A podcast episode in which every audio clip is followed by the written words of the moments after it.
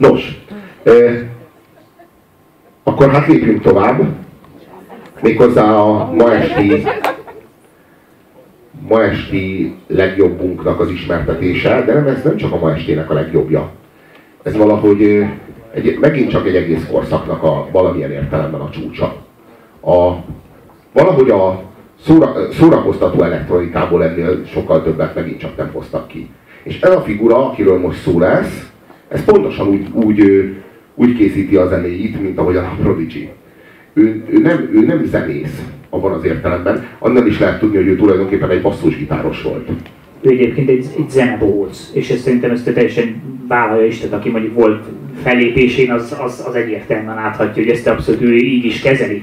Jó, igen, igen, igen. Jó, ez tényleg így van, hogy vannak zseniális basszusgitárosok, de azt szokták mondani, hogy a dobos az a zenész barátja, a basszusgitáros meg a dobos barátja.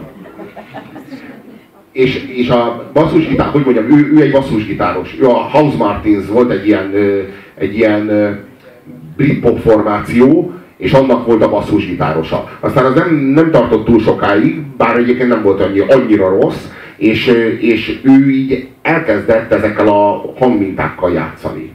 És, és létrehozott belőle egy olyan szórakoztatóipari irányt, ami nem létezett addig, egy ezért neki kellett elneveznie, és úgy hívja, úgy, úgy hívja hogy Big Beat.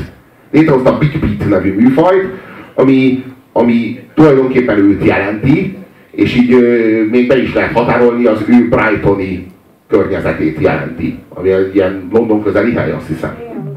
Tengerpart, közel, nincs messze Londontól. Igen. Ez, ez, ez Brighton, és, és aki pedig Brighton fölrakta a térképre, az Norman Cook, a projektet pedig úgy hívják, hogy Fatboy Slim. Igen, ő van. Ő az. Ő az.